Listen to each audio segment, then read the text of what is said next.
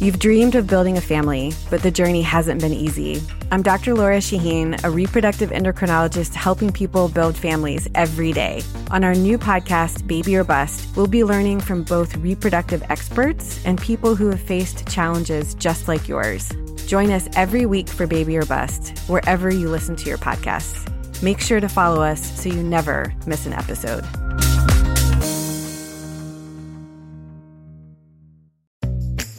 At SheFit, we know the fitness industry makes a lot of empty promises.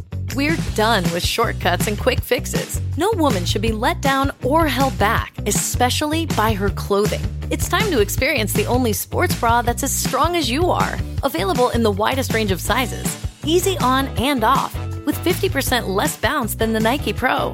It's time to feel real support from SheFit. Save $10 today at SheFit.com slash 2022.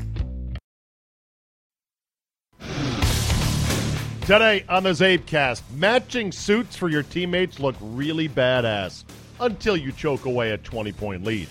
We got Drew Olson, the big 920 in Milwaukee. We'll talk Giannis and Taco Gate. We'll talk about our favorite NBA players and why, and bad calls, the Chinese finger trap that is replay. All that plus the worst Xbox party ever. If you've got 45 minutes to kill, then buckle up and let's go. Here we go!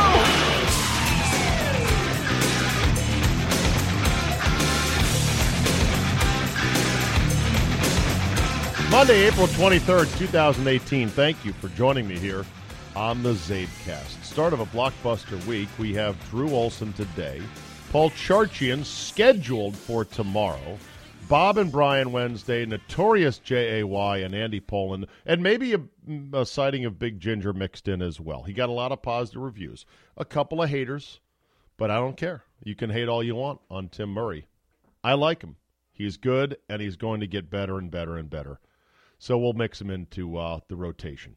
The Cavaliers are still alive, despite reports to the contrary. After game one's blowout, that got everyone's attention. They punched back to even the series at 1 1.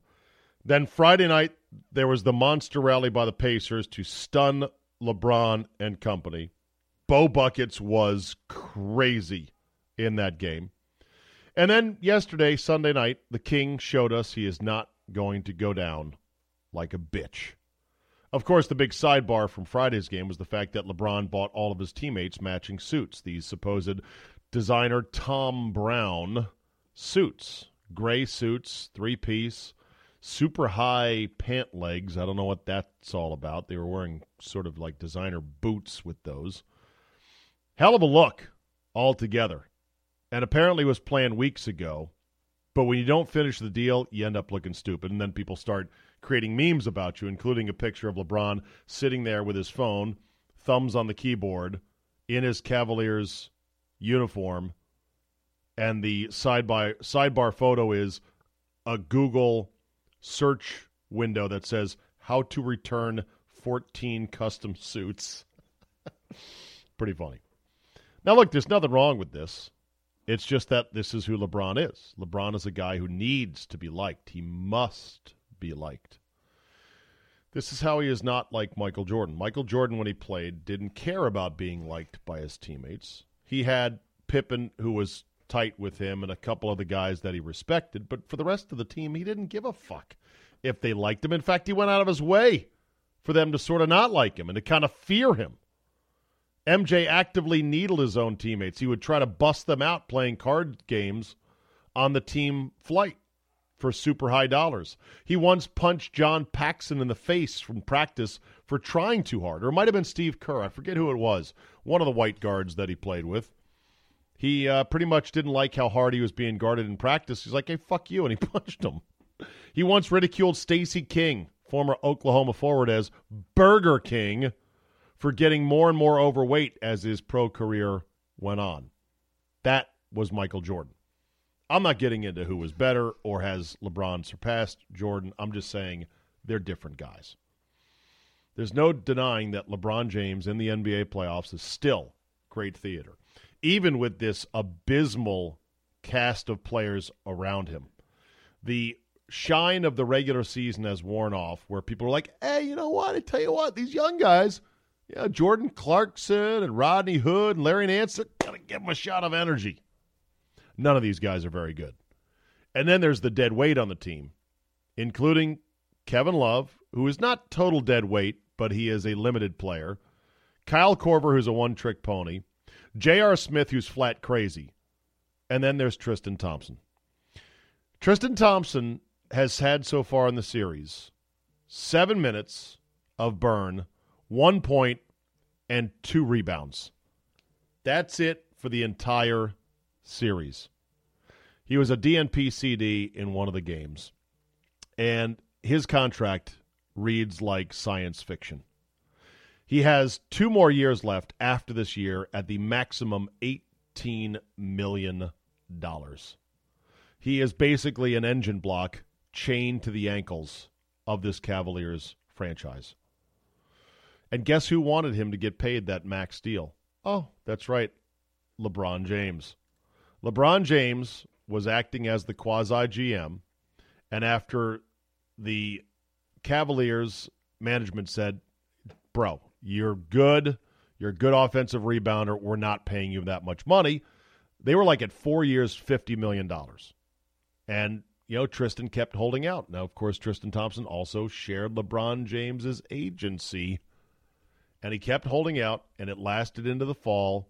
And then finally, LeBron James, in an Instagram post, in a photo with him and Tristan Thompson, said, Get it done straight up, hashtag miss my brother at real Tristan 13. And so they caved to LeBron. They go, All right, max deal, five for 84. And everybody in the NBA laughed. They said, You fucking kidding me? Tristan Thompson is not a max player. Not now. And guess what? He's probably going to start declining pretty quick, which, shocker, he has if you look at uh, Tristan Thompson's production. Even before this latest oops with Khloe and the affairs, which I'm sure LeBron's not happy about, Tristan Thompson was on the decline. So if you feel bad at all for LeBron James that he is playing with this legion of scrubs, guys you've never heard of like Cedi Osman and Ante Zizic and Okaro White and Jose Calderon, who I'm sure you've heard of, but I'm like watching the game, they're like going, who the fuck is wearing 81 as a number? 81 in basketball. Oh, that's Jose Calderon. Look at that balding dipwad. Great, great. Oh yeah, Kendrick Perkins is on the team as well. He's still in the NBA. Yes, yes, he is.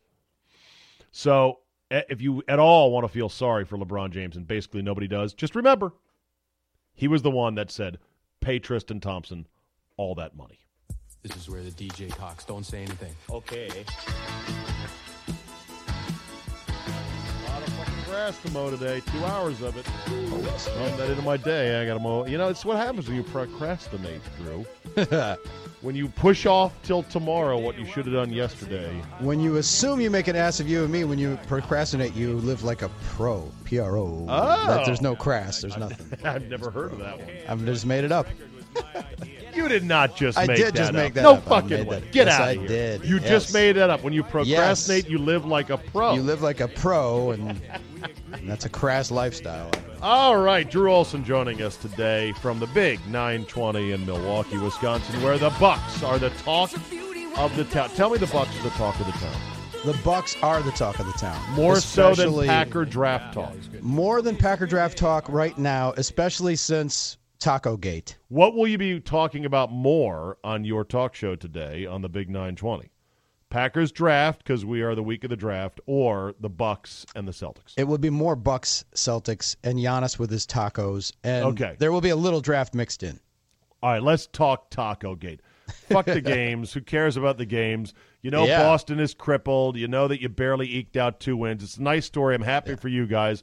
This is a dead end road that you're Yeah. going down, right? The, the the Bucks almost puked away a twenty point lead. Probably should have lost. Uh, Jaylen Brown got fouled. Oh, 40 that- seconds left. Okay, let's get into that before we get into tacos.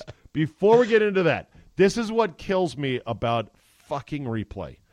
All the Kings men and all the Kings VCRs, they don't use VCRs, they use digital. All the Kings digital replay machines and angles and all the rules and all the things designed to make sure, God forbid, a game does not hinge on a bad call. Games still hinge on, On what, Drew? calls. Bad calls. Yep. Not reviewable. That play was not reviewable. Jaylen Brown got completely arm raked, not called. Not called. The Bucks went down, hit a three, and took the lead. The Celtics had the lead. He was going in for a layup, got fouled. It would have. They had a one point lead. It would have been three. Would have made things tougher for Milwaukee. So And why don't we make fouls reviewable? Why don't we give every team one challenge in the NBA? One. because because then Because why? because they miss hundred calls and you're only going to challenge one, and then then we're going to want more challenges.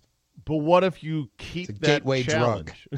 what if you keep that challenge in your back pocket? Like I'm going to be smart. I'm not going to blow this on some random call that doesn't matter. Yeah. I'm going to wait until the moment is just right.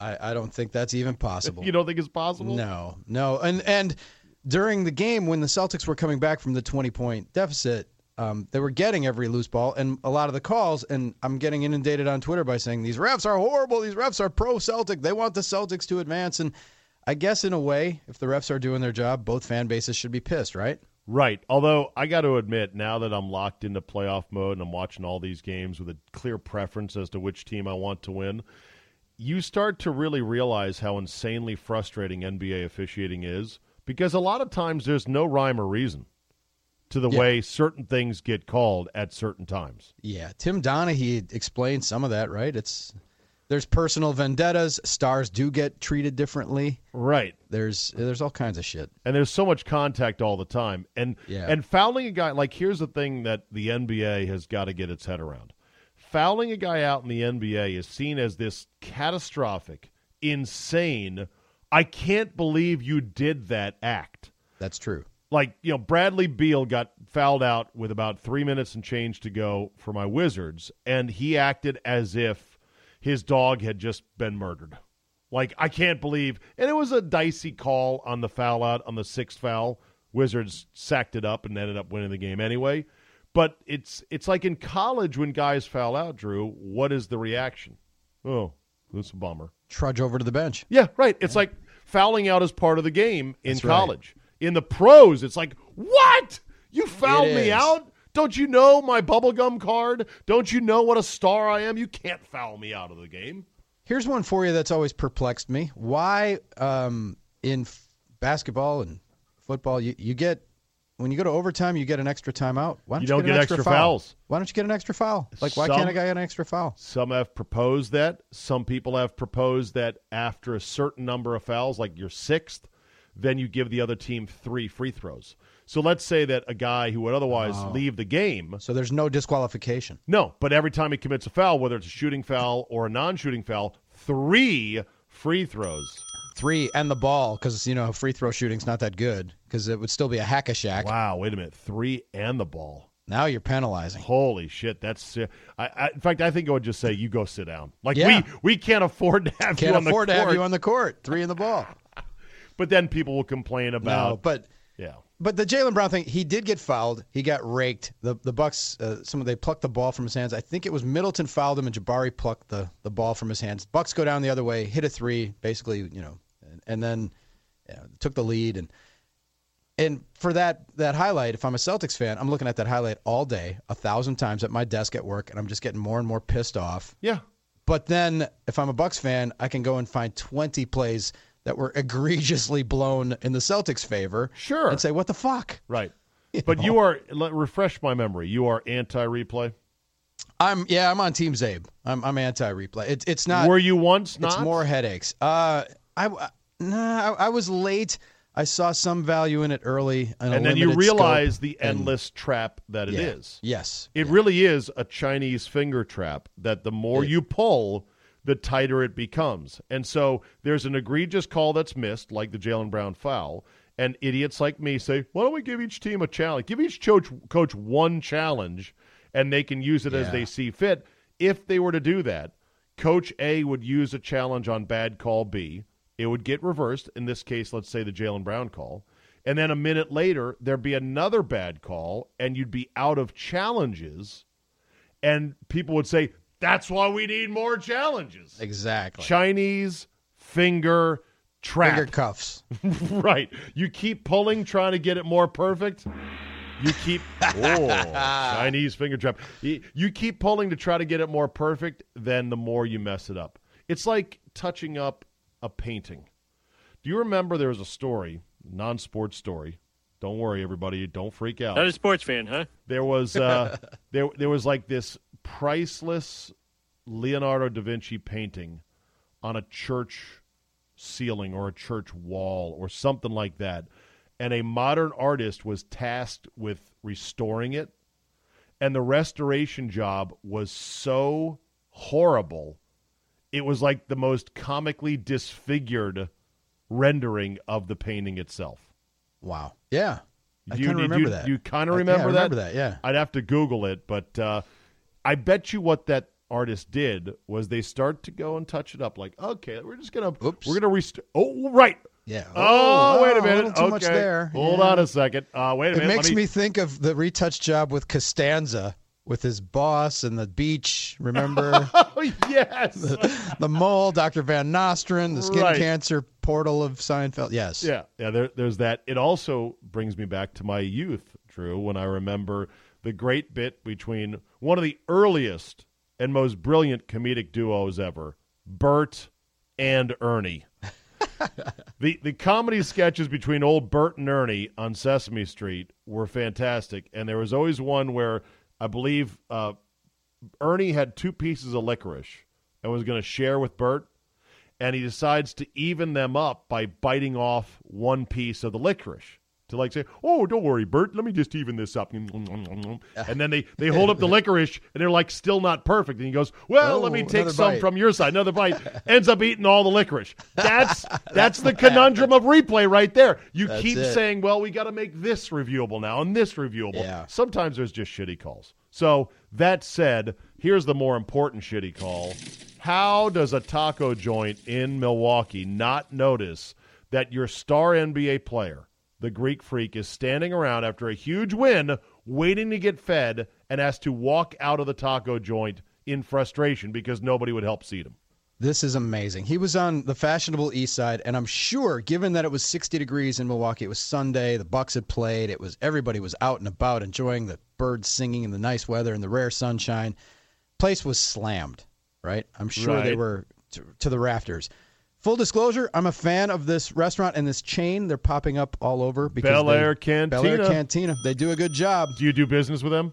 I do not. My sister Have they used to comped work you on there. a meal before? Never. Okay. Uh, well, I, I, I take that Ah. back. I, I may have done. I did a promotion once where my producer and co-host did a taco eating contest. there. Ooh, here we go. There we go. Yeah. Okay. So I'm not trying no. to I'm not trying to shit where you eat. So No, speak. no, but there, no, and not I, trying to ruin any relationships. I like the chain and I like the the restaurant. In fact, I went to a different location on Friday night and I waited an hour and 15 minutes for a table with my daughter. what? Yes, they give they take your uh, they take your cell number and they text you when your table's ready. Fortunately, we went to one at the corners of Brookfield and we went shopping. Got her a nice raincoat. We spent an hour just putzing around. Okay. So Did you get one of the uh, the light up discs?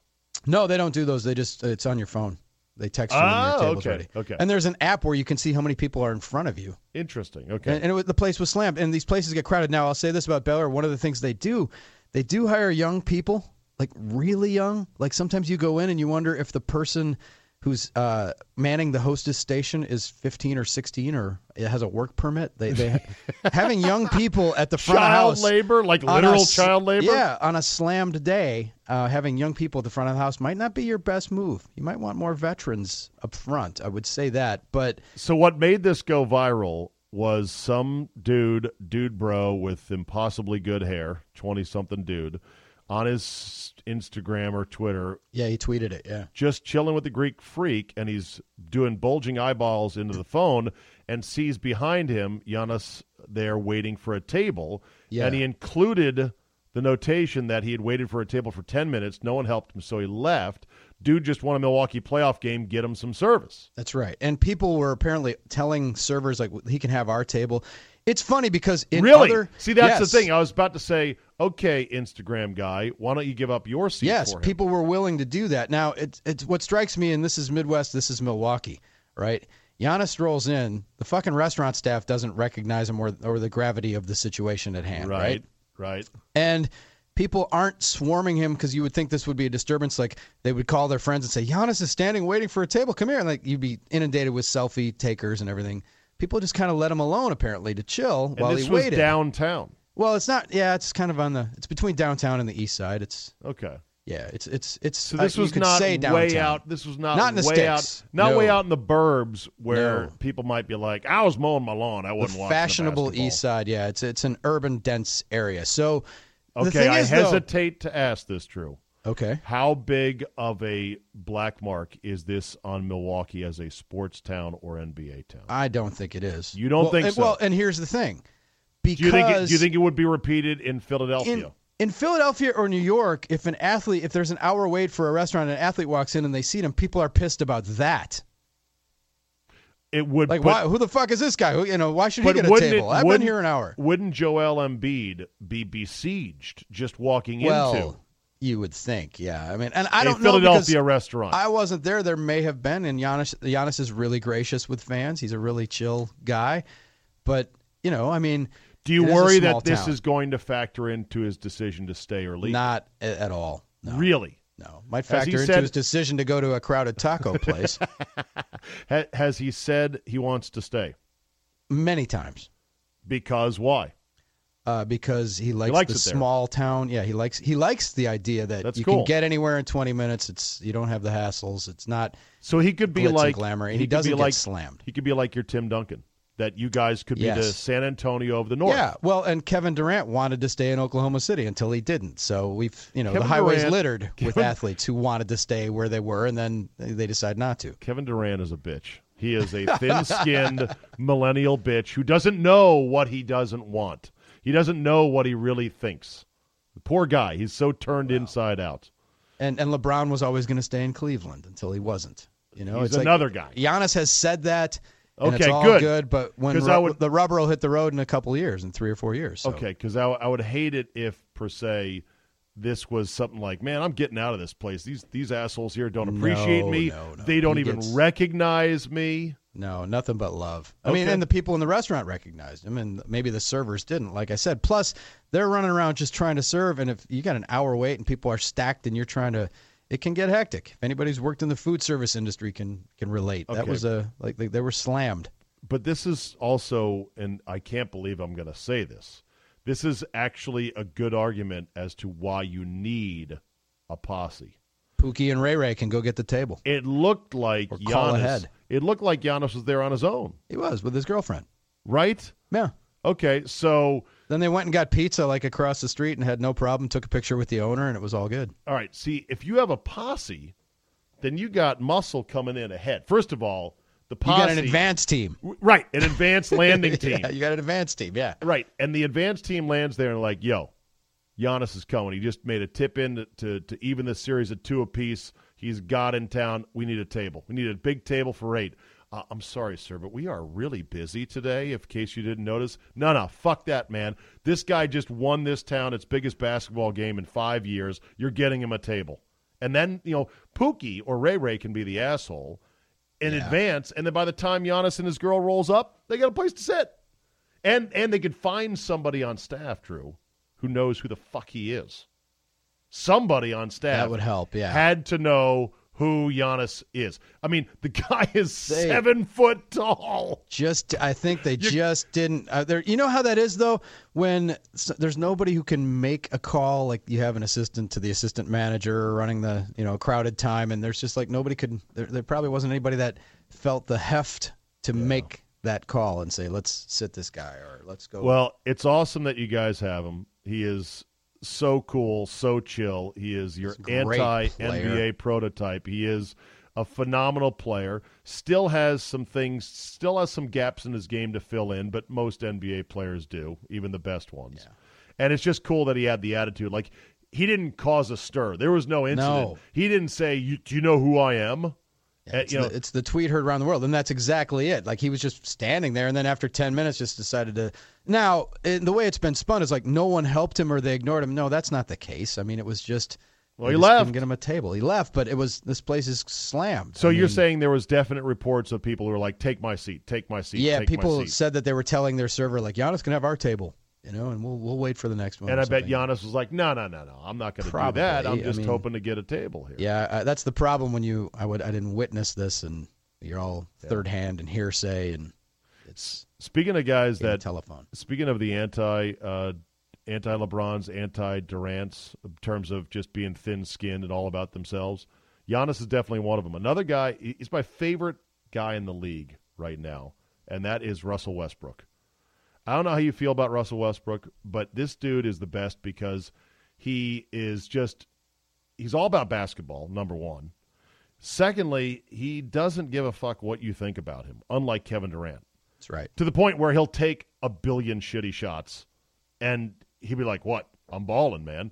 He's electric to watch.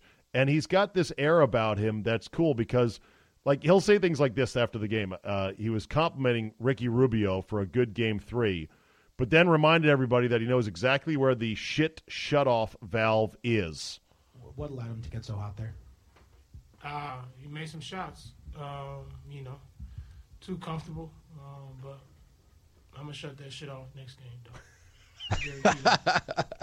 and he says it he says it with just a little bit of a smile and he doesn't he's not insulting Ricky Rubio he's just like yeah I'm going to shut that shit off and you know he's got the ability to do that um, I'm gonna shut that shit off next game, though. That's amazing.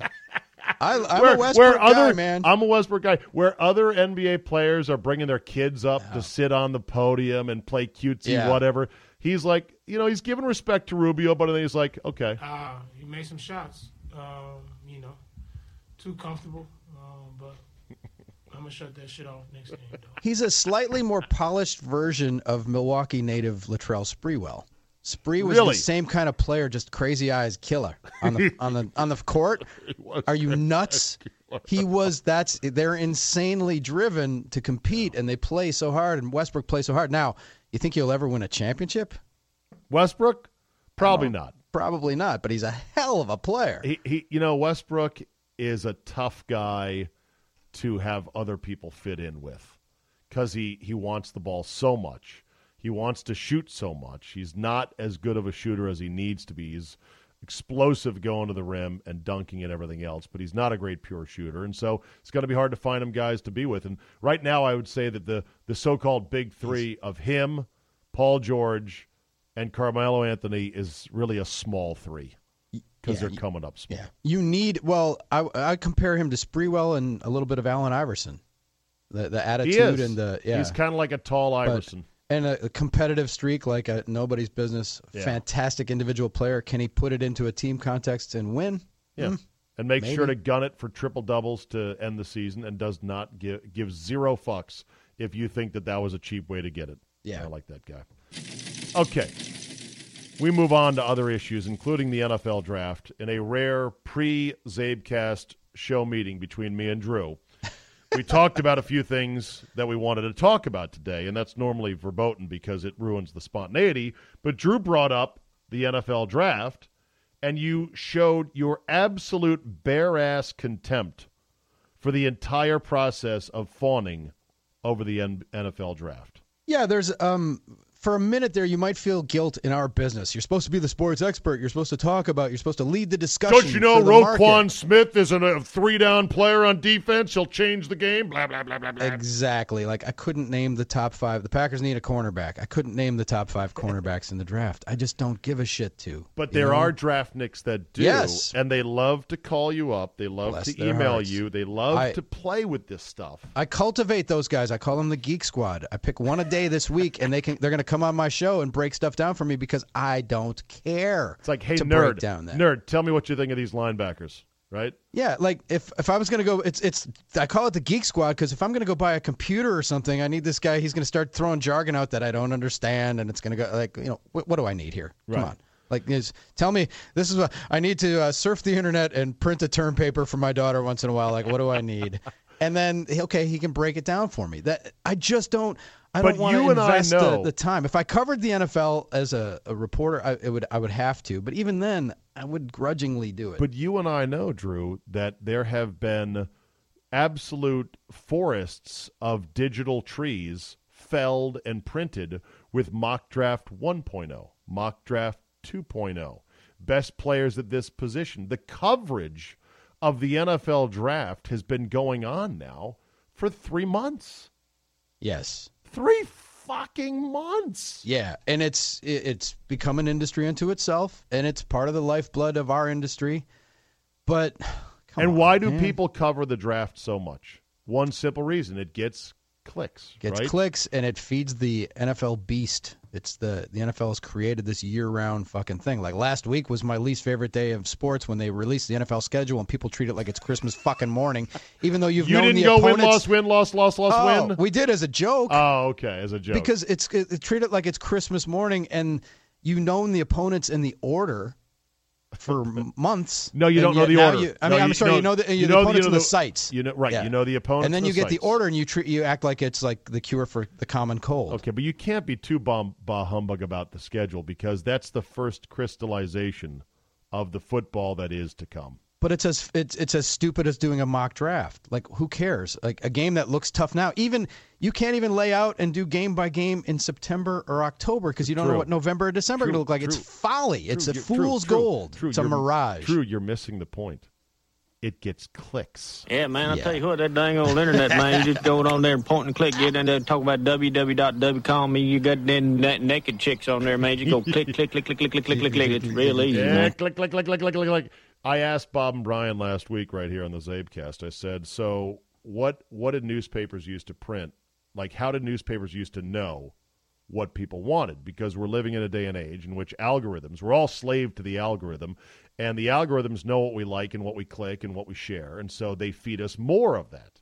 And I said, "This is one of the worst things to happen to society and general knowledge base and civic understanding of things ever because if given the choice, we will gorge on digital junk food Yes. all day long. And so I asked Bob and Brian, I said, what did newspapers do to figure out what people wanted? And I said, I don't think they gave a shit because there was nowhere else to go but to read the newspaper. There's no competing product to the major newspaper in town. Brian didn't quite like that answer. He pointed to letters to the editor.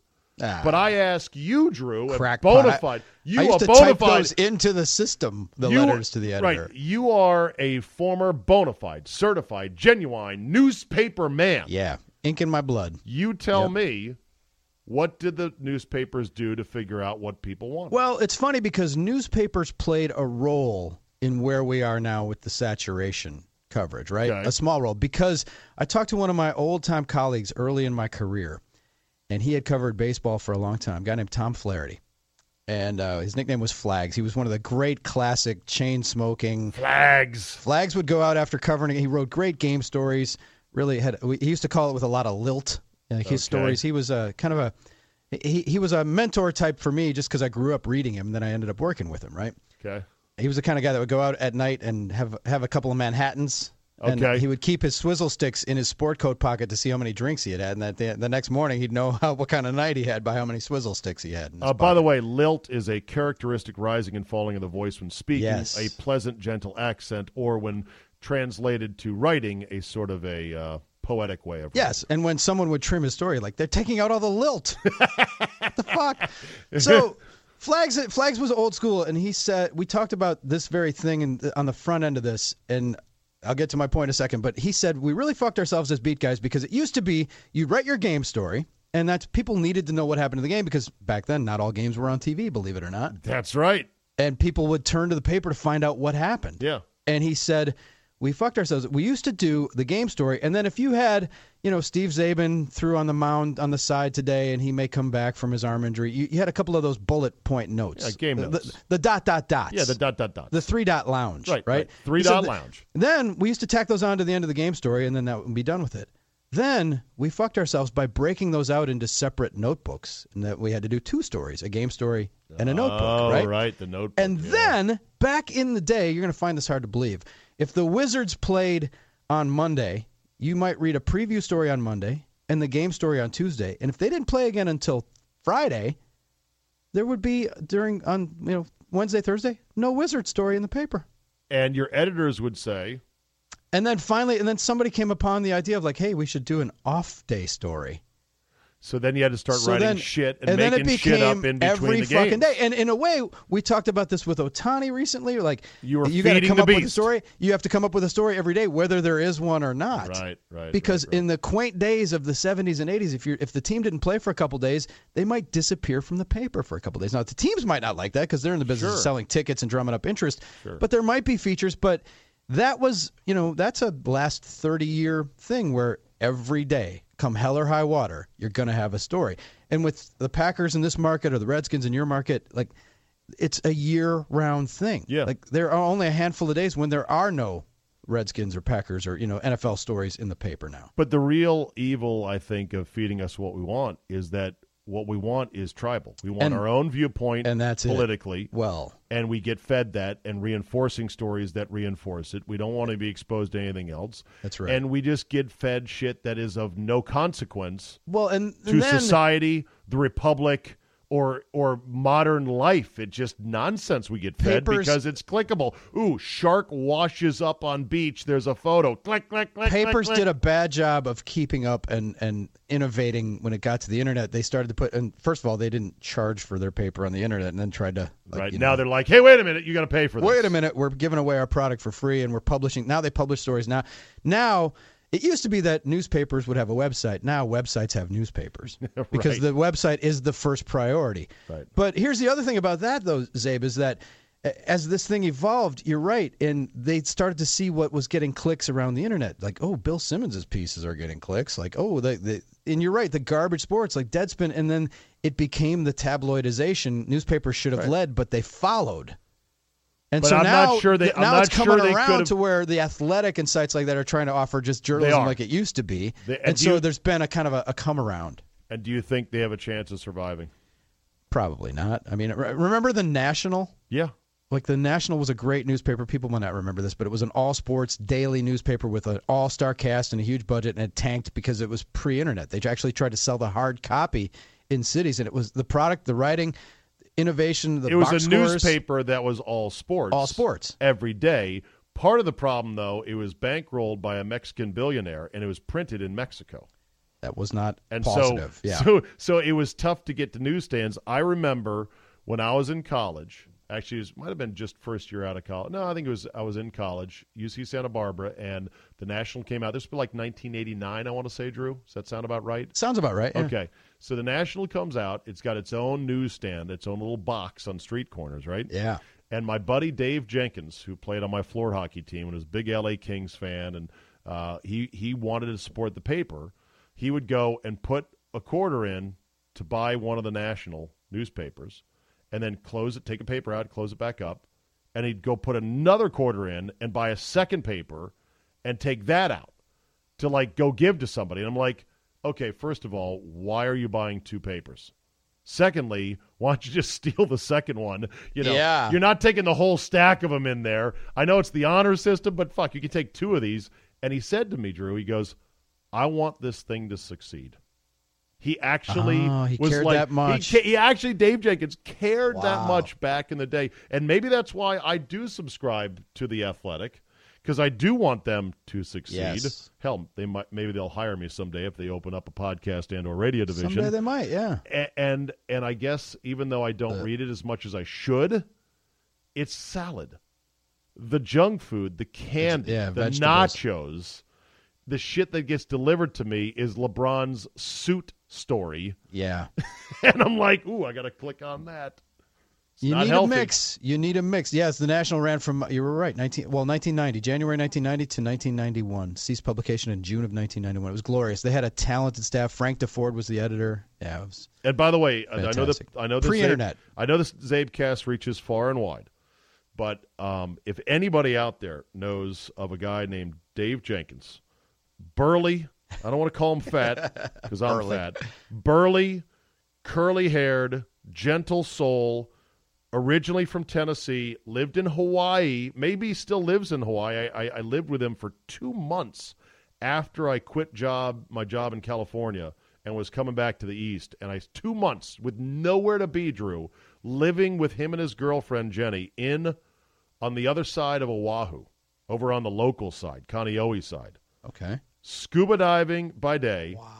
Playing NHL Sega Genesis hockey by Oh. night, watching Kings games at four in the Living afternoon. the dream, drinking mai tais, watching the Kings. Two Oh. months. I oh. had no girlfriend. Why did you No leave? job. I had enough money to sustain. I could have gotten. There were several times he's like, "Hey, do you want to come work? If you want to stay a little bit longer, I can get you a job down here at this place, and you could you could stay here a while." And I chose not to for oh. some fucking insane. Good reason. God. Yeah, two two of the most glorious months of my life. My parents would like.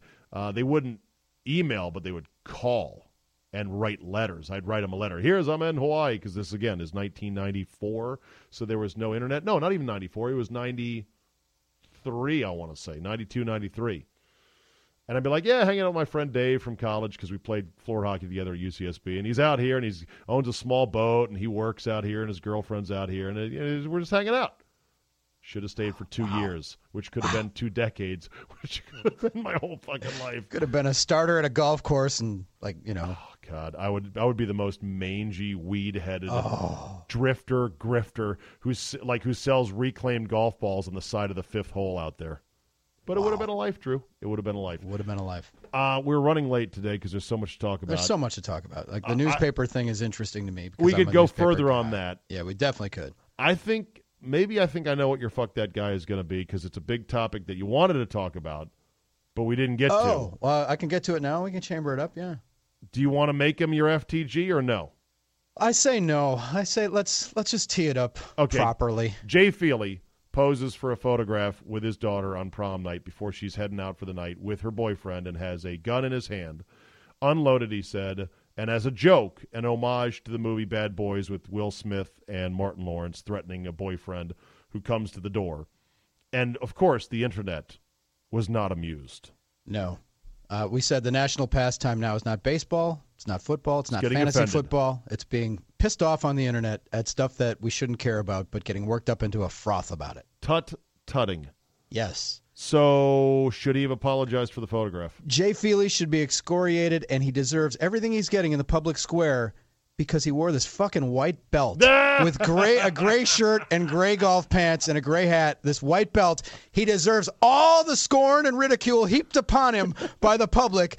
What the fuck's with the white belt? Is white are What are white you belts doing? are white belts ever acceptable? He's trying to look like one of the guys on the tour, and like he clearly looks like he just stepped off playing, got done playing. Okay. When And- when are but- white but- belts acceptable? Do you own any white belts? If you're Rickie Fowler, uh, the golf guys are trying too hard. He's pretty trim. Yeah, well, He's I mean, pretty athletic looking for an ex kicker. for an ex. He's not a Grammatica. No, he's not. So you think the white But- belt is more egregious than the nine Well- millimeter pistol he's holding in his hand. Well, I would have issue with that. It's a silly premise. Uh, As the father of a daughter who just went to prom on Saturday night, yeah. Um, that's a joke that I've heard since she was born. Oh well, you know, when she goes to prom, I'll come over and we can clean guns and scare the young lad. And like, yeah, great. No, uh, I prefer to like. I raised her right. She's smarter than all the boys in her school. She's smarter than me. She's smarter at 17 than I was at 30. Right. So I have no concerns. Now, Jay Feely touched a couple of third rails there with like, you know, date rape and guns and high schools and That's are they in point. Florida? Are they in Florida? Like the guns in high ah. school in Florida? Any joke any joke with that now? It's like, you know, I'm not Guns a racist, are but guns you know, are a third rail, and anything involving sexual assault is a third rail. Yes. And, And the so he- notion that his daughter would come home crying, upset because boyfriend moved too aggressively on date night to round third and head for home, and with the implicit notion of "I will murder you," like that's a bit much in today's sensitive It's- age. Yeah. So he hit for the cycle of, you know, the date rape, the gun thing. Plus, it's but then on the flip side, who gives a shit? It's Jay Feely. Unless Jay Feely's my insurance agent or my stockbroker, who gives a shit what Jay Feely does? I mean, he put a thing on he, he made a bad joke on Twitter. Who cares? But the thing is Let's is- move on, people. He has a paying gig he needs to protect, and that is to be CBS's occasional kicking expert. Yeah, he dabbles in media. We all and you and That I is the biggest make work Well, job yeah. I've ever seen. Like him and Nantz must, you know, have some connection because they're the only network that said, "Yeah, we'll hire a kicker to sit in the booth at games." And only when there's a kicking the issue that comes game. up, eh, a little windy. Might want to might want to hook it a bit to the right. Yeah. I mean, maybe he does, but So I think that's know, what he was protecting. But who cares? It's AJ. It's Jay Feely, and it's not even AJ. It's Right. Jay. You thought it was Oh, that was AJ Feely. Yeah, AJ Jay. well, who cares? That just shows you my level of who cares. When you said It was a bad joke. Now, if this, if somebody had done this, and it might have gone viral if he was just, you know, Fred the, you know, the the the building contractor who lives down the street or in, in the gated community had made this joke, it might have gone viral, and people said this is really stupid. But it has more legs, and it's in our world because he's a former NFL player. Okay. But I, I so love- it was I a dumb the- joke. I just love the fact that you, when you said we got to talk about AJ Feely tomorrow, and I was like, Yeah, "What the Jay fuck is?" I'm like, "What's up the fuck with AJ Feely?" And once I googled it, I was like, "Oh yeah, Drew is confusing the two Yes. AJ versus Jay versus Feely." Jay. Yeah. Okay, all right. Uh, But yeah, that was silly. okay. Let's wrap it up with. I keep getting feedback, Drew. They love this segment. They do. the fans love it. I'm not a good guy. I'm the guy. Fuck that guy. Fuck that guy. One guy in sports can be a gal. We are equal opportunity offenders here. And it can be a prototype person that you want to say, you know what? Fuck that guy. Drew, who is your nominee this week? All right, we had a no hitter against the Red Sox. Did you see it? Did you watch? Did you hear? Not only did I, well, I didn't watch it live, of No. course. I didn't stop what I was doing to tune in. It's a player I've never heard of before, and he apparently had two very beneficial rulings that kept the no hitter alive. Yeah, But okay, is- but he- he complete no-hit game win Red against Sox. the red hot Red Sox. I'll give him that. What's the guy's name? Uh, Sean Manaea. Manaea? Okay. I also did. I also did see somebody printed a T-shirt commemorating the no hitter, and I'm like, that's sure to sell dozens. Like an Yeah. April no hitter for a team going nowhere for a guy nobody's heard of. Okay, but whatever. against the hottest team in ball, though. They're, they've been hitting like the 27 Yankees. Okay, But fair enough. um, we've had a couple of flirtations with no hitters in this cold and, and frigid April across the land, right? We've and we we no doubt will have more even in this this era of guys going deep in counts. It's hard, and nobody pitches a no, nobody pitches five innings anymore. Okay. But my fuck that guy is anybody on Twitter who assumes that mentioning a no hitter in progress is a jinx and is a federal offense. to that guy, you say, Fuck that guy. If I could control the result of games, you think I would have covered all these four-hour suckathons I did for all those years on the Brewers beat? Like I have anything to do with it? That's the thing, and it, fuck announcers too, because uh, Vin Scully talked about Sandy Koufax's perfect game, and uh, come on, announcers, if you don't talk about it, you're committing malpractice. And people on Twitter can't impact a no hitter in progress. So fuck anybody who tells me that they do.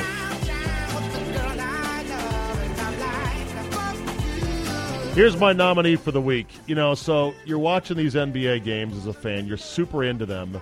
Every call, every shot, every possession is life or death to you at home. You're like, fuck, we need this. Don't miss that free throw. We need everything we can get. And then a guy like Lance Stephenson inbounds the ball, one point game, fourth quarter, inbounds the ball, Drew, and with 65 feet from the basket takes one, two, three, four fucking steps without dribbling the ball once, and the referees go, okay, we can't ignore that. He's not even being guarded. It's a turnover. You're supposed to value the basketball. You're supposed to value every possession. To Lance Stephenson, hey, fuck that guy. It's like I, Oh, it's you- still it's a game. Like respect the game. Respect possessions. You I'm would call yelling, that in I? pickup. You would call that at the Y. That was so brutal.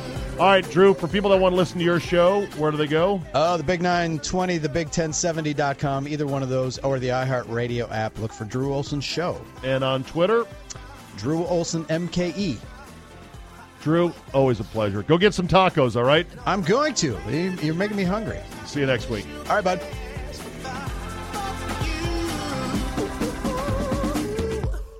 We'll end with this today. Ever been invited to an NBA 2K video game party? If so, did you know who was going to be there? If so, I hope it went well. This party did not go so well. Let's say you were a buddy of a few guys on the Kennesaw State football team and were invited to an apartment. Hey, we're going to play some NBA 2K. Who wants in? Oh, man, I'll be there. Okay, great. Two of their football players, now ex football players, have been arrested because they helped set up a group robbery. Football players Jalen Edwards and Akebren Rawls, A K E B R E N. I apologize for not knowing how to pronounce that. A- Akebren, Akebren. Those two guys invited a bunch of people over on April 13th.